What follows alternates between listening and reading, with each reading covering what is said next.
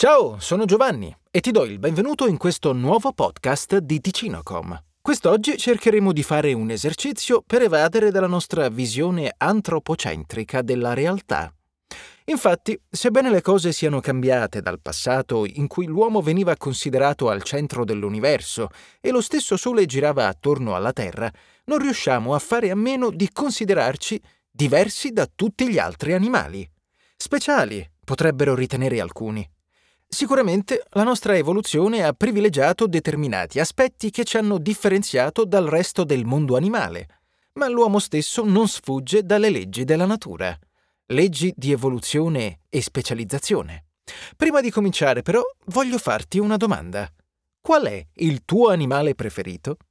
Ogni persona ha un proprio animale del cuore, quella creatura che ci appassiona e interessa maggiormente. E proprio per questo motivo esistono numerosi siti web, video su YouTube e libri che sono focalizzati quasi esclusivamente sulle curiosità del mondo animale. Tra questi troviamo Il libro dell'ignoranza sugli animali di John Lloyd e John Mitchinson. In questa raccolta di curiosità, in cui possiamo trovare animali di ogni tipo, emergono due profonde verità. La prima è che ogni creatura che popola la nostra terra è tanto specializzata quanto l'uomo. La seconda è che dallo studio fisico e biologico di queste specializzazioni, l'uomo è in grado di imparare tantissimo.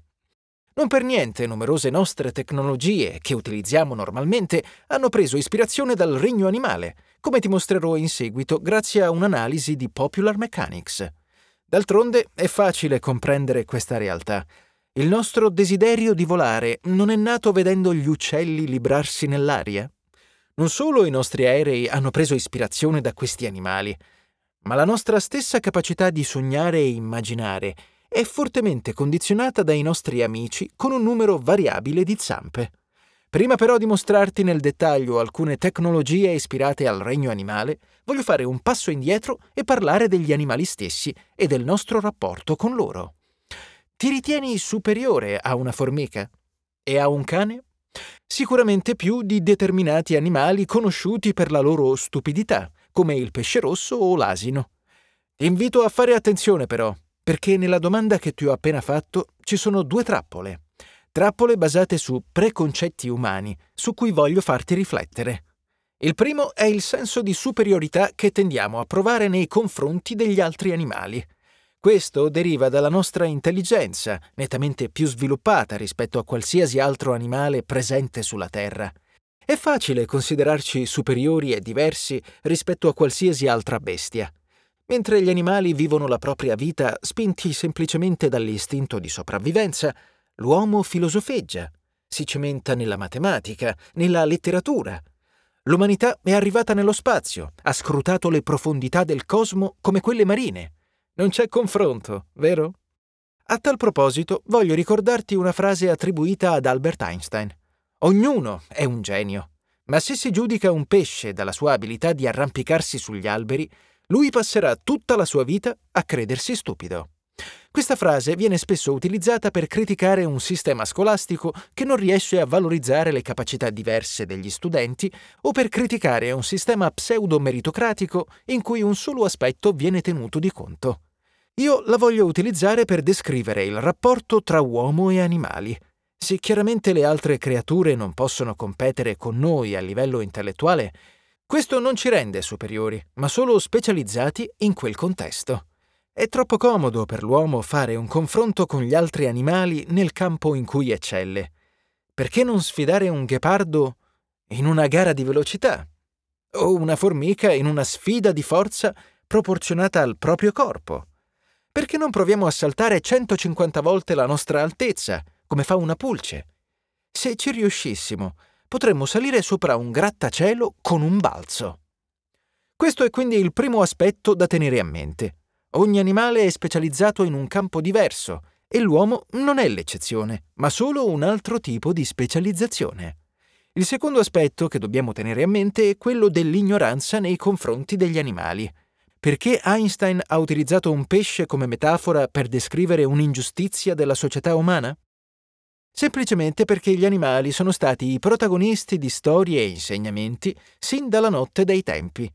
Esopo e Fedro nell'antichità, poi Orwell nella cultura moderna, tutti autori che hanno attribuito caratteristiche umane agli animali per trasmettere una morale. Da queste storie sono usciti dei luoghi comuni che non sono propriamente corretti. L'asino, ad esempio, non è affatto un animale stupido, ma è molto intelligente e collaborativo, spesso più del cavallo stesso, che viene considerato il suo cugino nobile. Non per niente, nell'antico Egitto, l'asino veniva divinizzato nella figura del dio Set.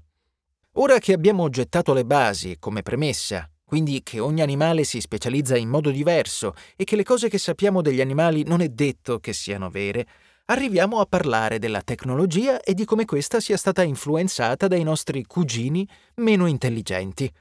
L'influenza del regno animale nel mondo della scienza avviene in mille modi diversi, dalle cavie di laboratorio alla produzione di sostanze per la medicina e la cosmesi, ma oggi vorrei concentrarmi sulle tecnologie che sono nate esclusivamente osservando gli animali e replicando le loro capacità. La specializzazione di cui ti ho parlato finora infatti avviene seguendo leggi biologiche e fisiche. Se un animale è capace di raggiungere delle velocità inaudite, è perché il suo corpo si è adattato ed è mutato al fine di raggiungere quel risultato. E osservando questo adattamento possiamo chiedere loro un passaggio e ottenere il medesimo risultato. Ora prova a guardarti attorno. Riesci a individuare una tecnologia nella tua casa che può aver preso ispirazione da un animale? Forse no. E se ti dicessi che al novanta per cento hai in casa una tecnologia di questo tipo? Vediamone insieme alcune. Sapevi ad esempio che i ricercatori dell'università giapponese di Kansai hanno ricercato la bocca delle zanzare per realizzare un ago per siringa che fosse ancora più piccolo e invasivo? La sua tecnologia va di fatto a imitare il comportamento naturale dell'animale, emettendo una frequenza di quindici hertz che, facendo vibrare l'ago, lo fa entrare più facilmente. Ok, forse non hai un ago di questo tipo in casa, ma potresti avere una lampada L E D. I ricercatori di Penn State hanno adattato le microstrutture organiche delle lucciole alle luci L E D, amplificando così la loro emissione luminosa del novanta per cento.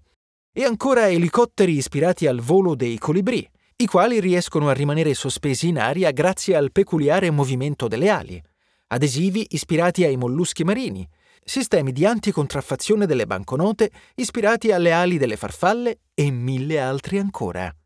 Un esempio calzante è la scatola nera degli aerei.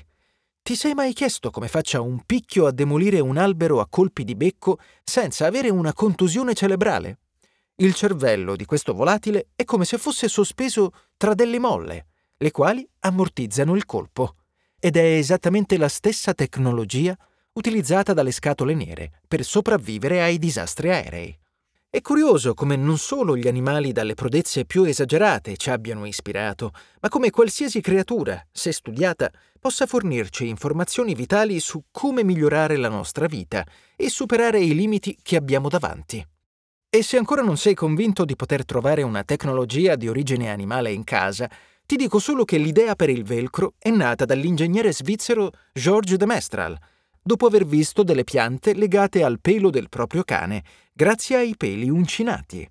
L'uomo guarda verso lo spazio poiché è desideroso di scoperte, ma è incredibile quanto ancora possiamo e dobbiamo imparare dalla natura che ci circonda. La più piccola delle creature potrebbe essere la risposta per i più grandi dei problemi. La chiave dell'immortalità, ad esempio, potrebbe trovarsi in organismi che già adesso l'hanno raggiunta grazie alla loro capacità di rigenerarsi continuamente. Niente fonte della giovinezza, quindi, ma qualcosa di più piccolo e umile che però ha molto da insegnarci se scendiamo dal nostro scranno per imparare.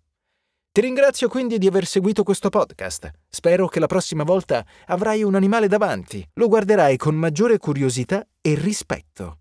Ti ricordo che sul sito ticino punto com puoi trovare decine di approfondimenti in formato di articoli sul blog e ti aspetto la prossima settimana con un nuovo podcast di Ticino punto com.